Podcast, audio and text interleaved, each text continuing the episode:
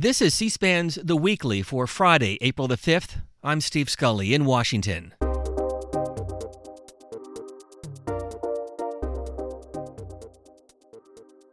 With another deadline looming this month, will Great Britain break away from the European Union? Or will the EU give Parliament yet another extension to sort through the politics surrounding this deeply divisive issue? Our guest is Nile Gardiner. He serves as the director of the Margaret Thatcher Center for Freedom at the Heritage Foundation here in Washington. He's been a fierce critic of Prime Minister Theresa May's leadership on the issue. And for the next half hour, we explain how the UK reached this point, what may happen next, and what it means for Great Britain and the rest of Europe. We begin, though, with the Speaker in the House of Commons as he tries to restore order to this fierce debate.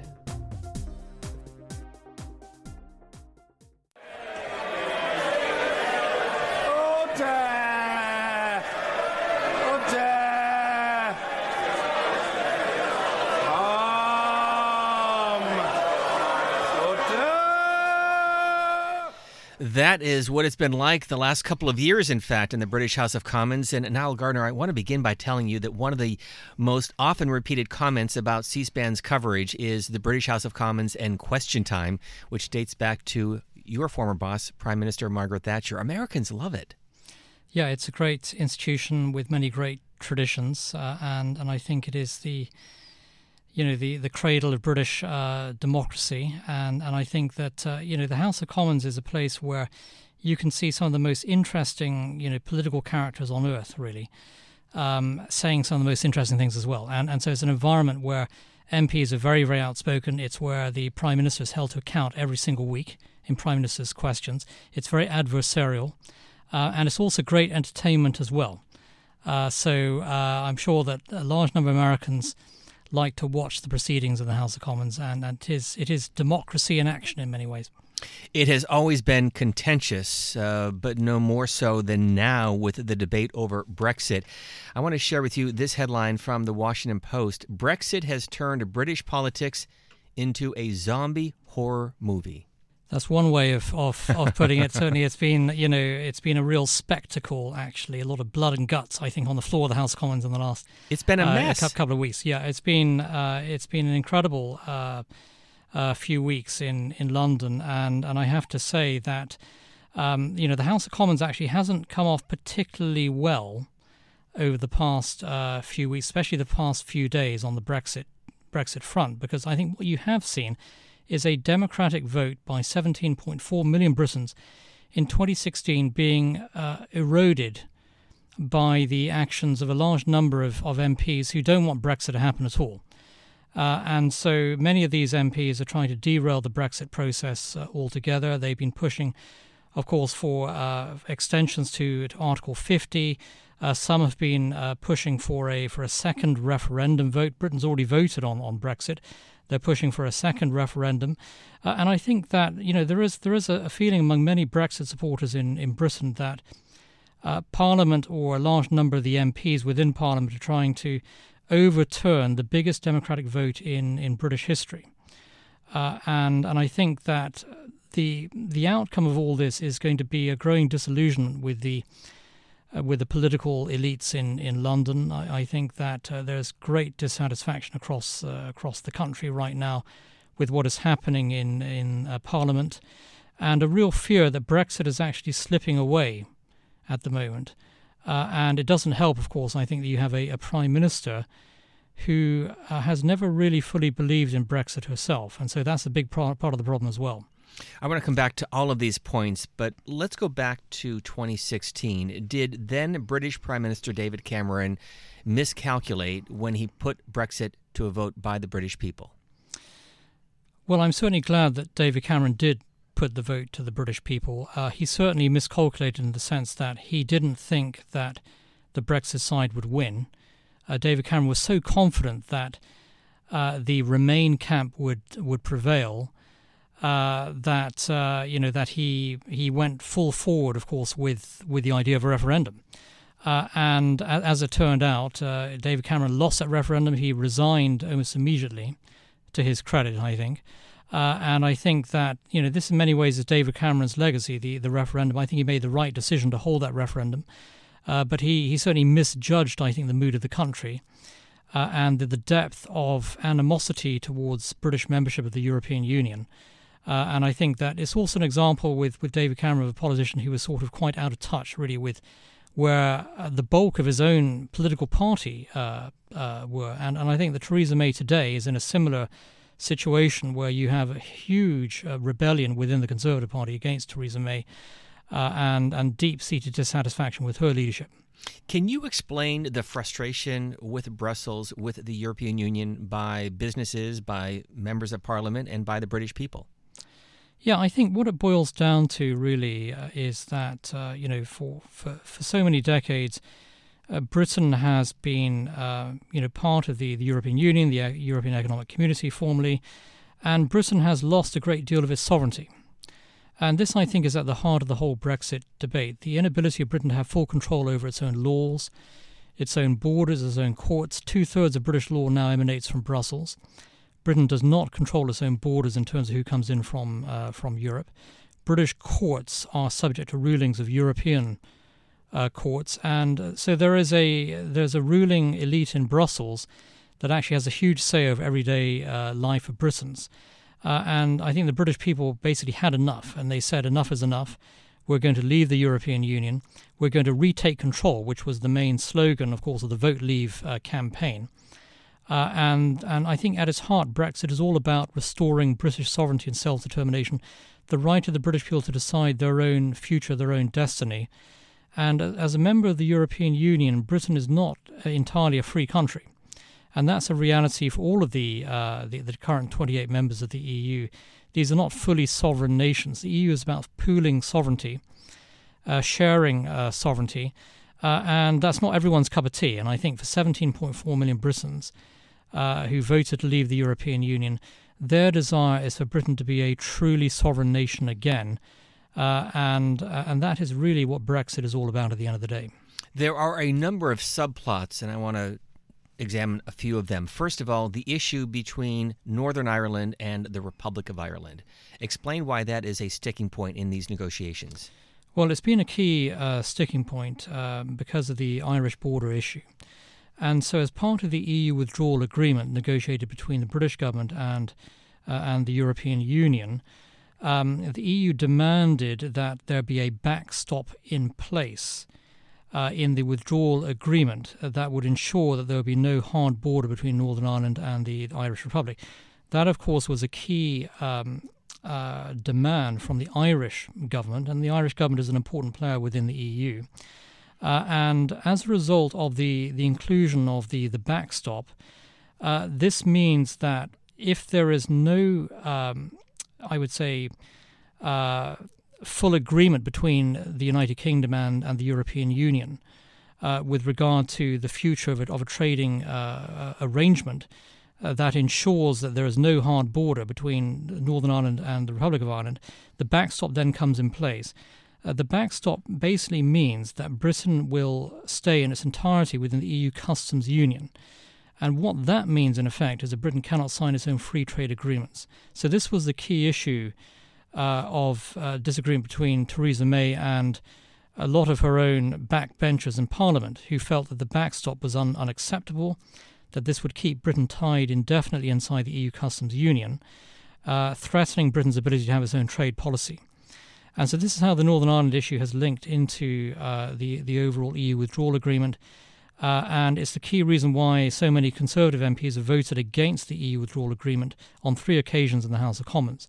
They simply would not accept the backstop, uh, which, which, in my view, the, the, backstop is actually a very bad idea because it really constrains Britain's um, uh, ability to operate as a truly sovereign country uh, in the coming decades. And, and so that's why the EU withdrawal agreement, in essence, is, is so fundamentally uh, flawed. Um, but the Northern Ireland issue always loomed large uh, for, uh, for Brexit uh, discussions.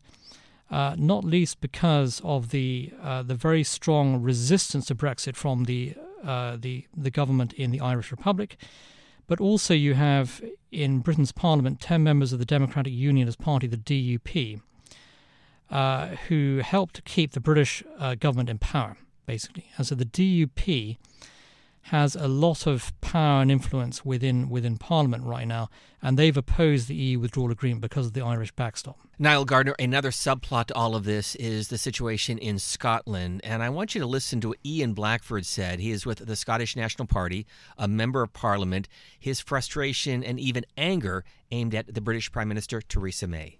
Mr. Ian Blackford. Mr. Speaker, what I did ask about was formal talks. I'm well aware that my friend and colleague is meeting with the Prime Minister this afternoon. But I will say this. I will say this to the Prime Minister. Uh, order. Now, members are becoming very overexcited. Very overexcited. The right honourable gentleman has a right to be heard, and he will be heard. Mr. Ian Blackford. Thank you, Mr. Speaker, and let me make it clear that the voices of Scotland will not be shouted down by Conservatives in this House. The important factor here, Prime Minister, is you're having formal talks with the leader of the opposition. Scotland will not accept a Tory or a Labour Brexit. Scotland voted to remain in the European Union, and we simply will not be dragged out against our will. That from the House of Commons, and this is clearly an issue not only dividing the political parties, but also the country itself.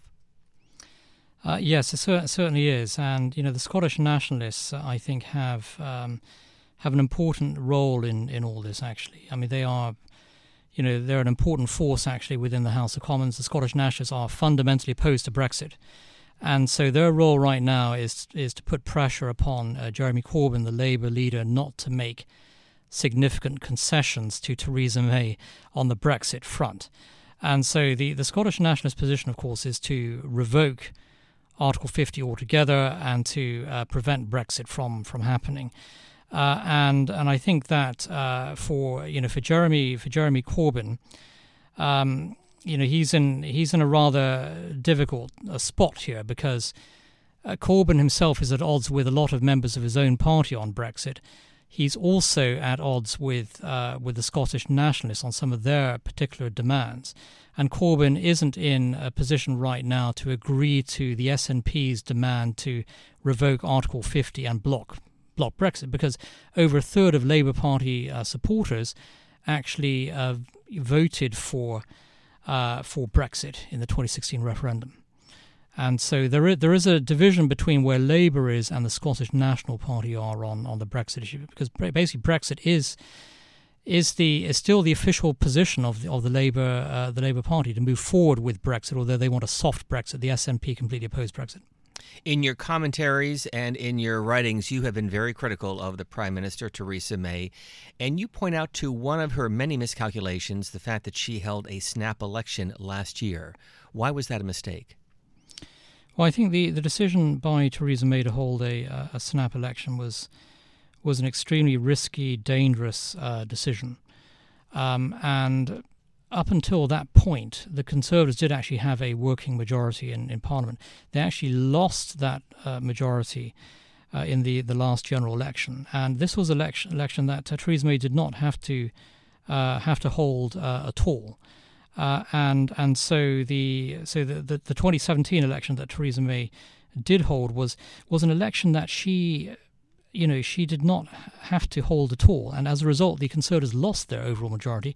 They then became dependent upon the democratic unionist party the DUP and their 10 MPs to remain in power uh, through a uh, th- sort of supply uh, you know agreement between the two and and I think this was a, a foolish um, example of hubris on the part of the prime minister, overconfident, going into that uh, that general election, uh, and this was an election that really eroded her ability then to be able to lead on Brexit. Actually, so you know elections have consequences.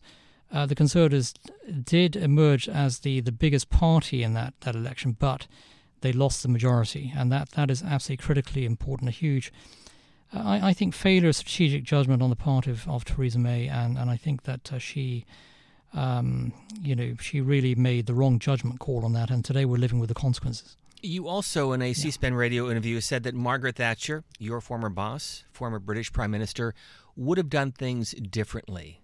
How so?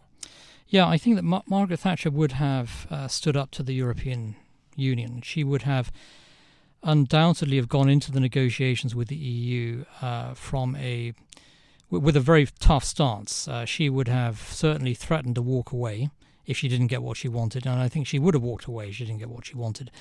Uh, and Margaret Thatcher's approach to dealing with European politicians um, was always one of negotiating from from strength, and all, always actually holding out the nuclear option as well. Theresa May went into these negotiations, I think, from a position of weakness. Uh, she also uh, ruled out walking away from the negotiations. She also uh, almost immediately agreed to hand over 39 billion pounds to the European Union, which is a sort of, you know, ransom demand by the EU uh, as the price for leaving uh, the the European club. Um, and so Theresa May gave all sorts of concessions on on day one. Uh, which was extremely risky and dangerous, in my, my opinion. And Margaret Thatcher, I think, would have really uh, had an entirely different approach. She was much a much tougher politician. She was also somebody who I think carried far greater weight and respect. And Theresa May has been viewed as a real lightweight by the EU. She's been pushed over, over and over again. She's also uh, seen as a very weak leader who doesn't have the control of her own party as well, is another issue. I think that Margaret Thatcher would have, you know, gone into the negotiations with the European Union really with an entirely different mindset and she would have gone into the negotiations with one with one uh, outcome in mind, and that was victory. Whereas Theresa May, uh, I think, went into the, those negotiations with a very confused, muddled uh, state. She didn't support Brexit actually uh, in the 2016 referendum. She she uh, opposed it. She was not a Brexiteer. Uh, and she was willing to get any kind of deal with the EU, and, and she was trampled all over uh, humiliated in many in many respects, and she wasn't willing to walk away from the negotiations, which I think is a fundamental failure of um, uh, of of any sort of negotiating stance. So, but Margaret Thatcher is an entirely different lead to Theresa May. I mean, she really is. Um, well, she was a, a, titan in terms of her um, political stature. Theresa May is nowhere near that kind of level. In a speech last month before the 1922 Club, which is, you know, a group of conservatives, she basically said, I will leave 10 Downing Street. I will step down as Prime Minister if Brexit passes on the third go round. Mark Phillips of CBS News said that uh, she threatened to fall on her sword and she missed. Explain that miscalculation. Yeah, Theresa May um, made a, a pledge to her own party uh, that she would step down if they voted for her EU withdrawal agreement for a third time. Uh, as it turned out, uh, many in her own party still voted against the EU withdrawal agreement, even though she had promised to uh, to step down. Uh, and so, you know, I think that the issue with with Theresa May is that many of her own MPs don't actually trust her at all. And so when she said she was going to step down, if the EU withdrawal agreement went through, uh, I think that uh, a large number of MPs simply did not believe what she had to say. And this is a problem for Theresa May. There's a real lack of credibility uh, with her, uh, and she's not seen as a as a politician of her of her word. Uh, and uh, and I think that also her you know her pledge to step down and so on. This all sounded very desperate from the prime minister, really.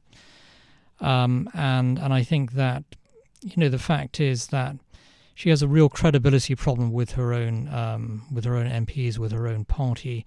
She's seen as untrustworthy, uh, and and you know, I think the view among many Conservative MPs was that even if if they had voted for this EU withdrawal agreement, uh, that there would be further concessions made to the European Union, that uh, she would still cling on to power. She wasn't willing to actually name a date for when she would step down, which was very significant. Uh, and and so I, I think it was all badly handled by the, the prime minister, and it all looked rushed, uh, sort of last minute sort of thing, and that's very much her style. You know, Theresa May, you know, doesn't really, uh, I think, um, think uh, think long term. She's not a big picture thinker. She has no real ideology at all either, uh, and she is in many senses a, a real technocrat uh, of a politician rather than ideological politician like Margaret Thatcher was.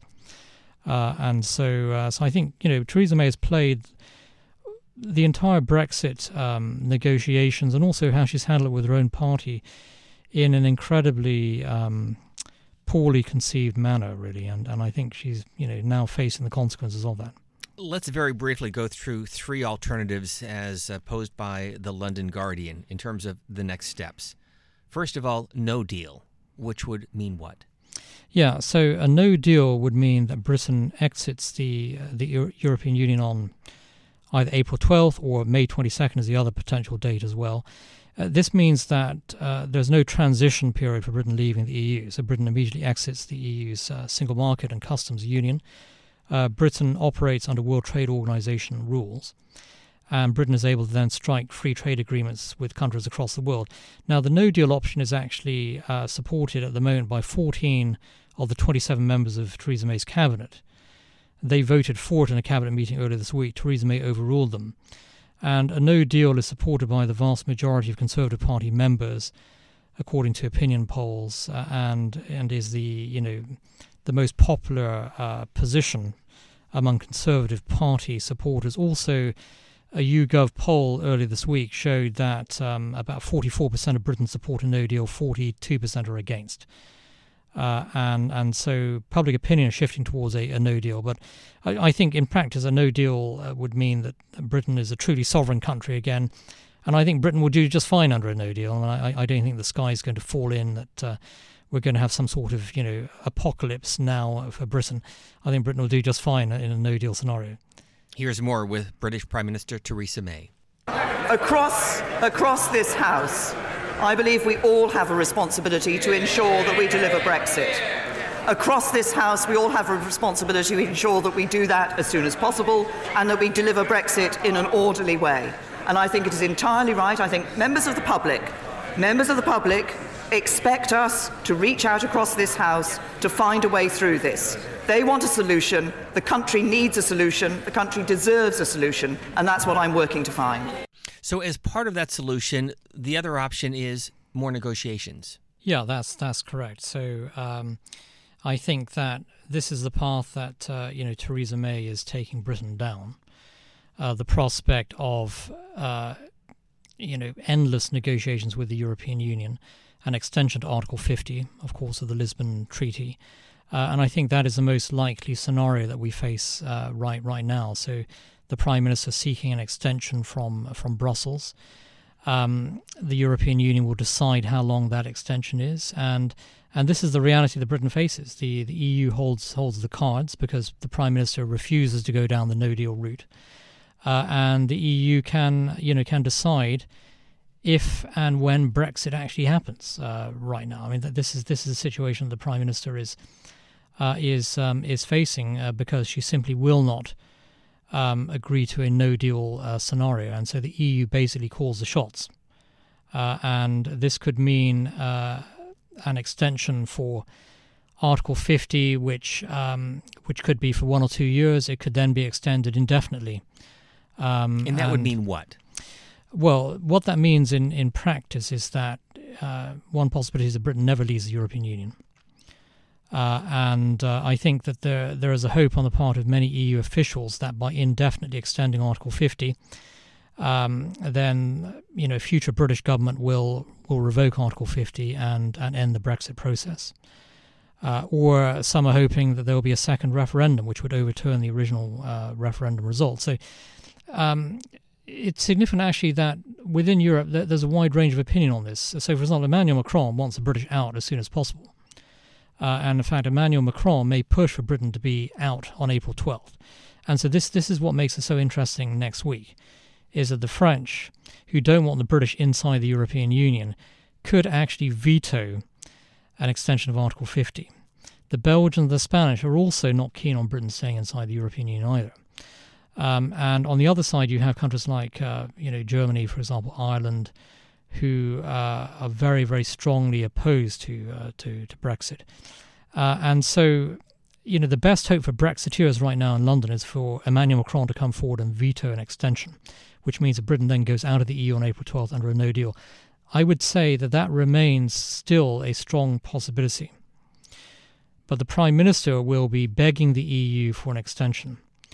Uh, and and I think that uh, you know the the prime minister will also agree to all sorts of demands from the European Union, which will be likely be uh, possibly tens of billions of pounds more from Britain.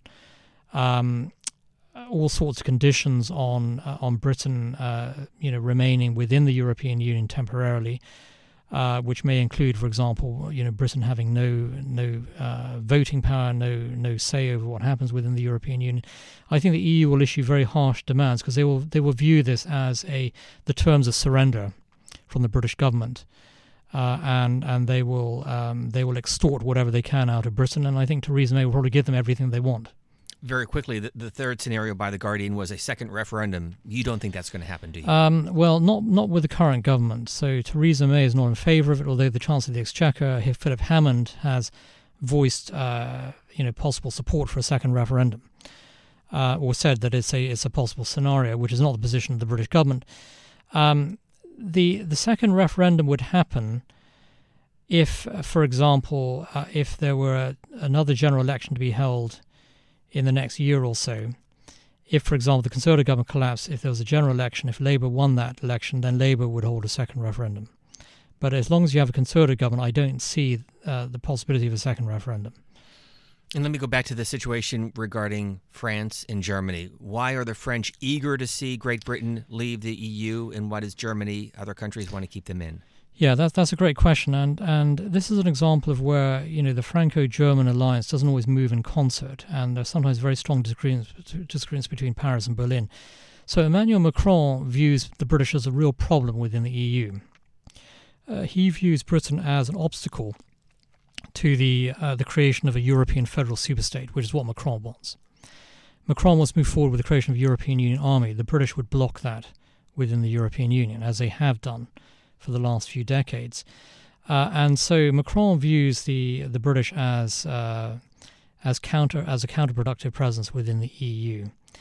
Uh, even though he hates Brexit and he calls Brexit a crime, as as is the favourite word that he uses for it.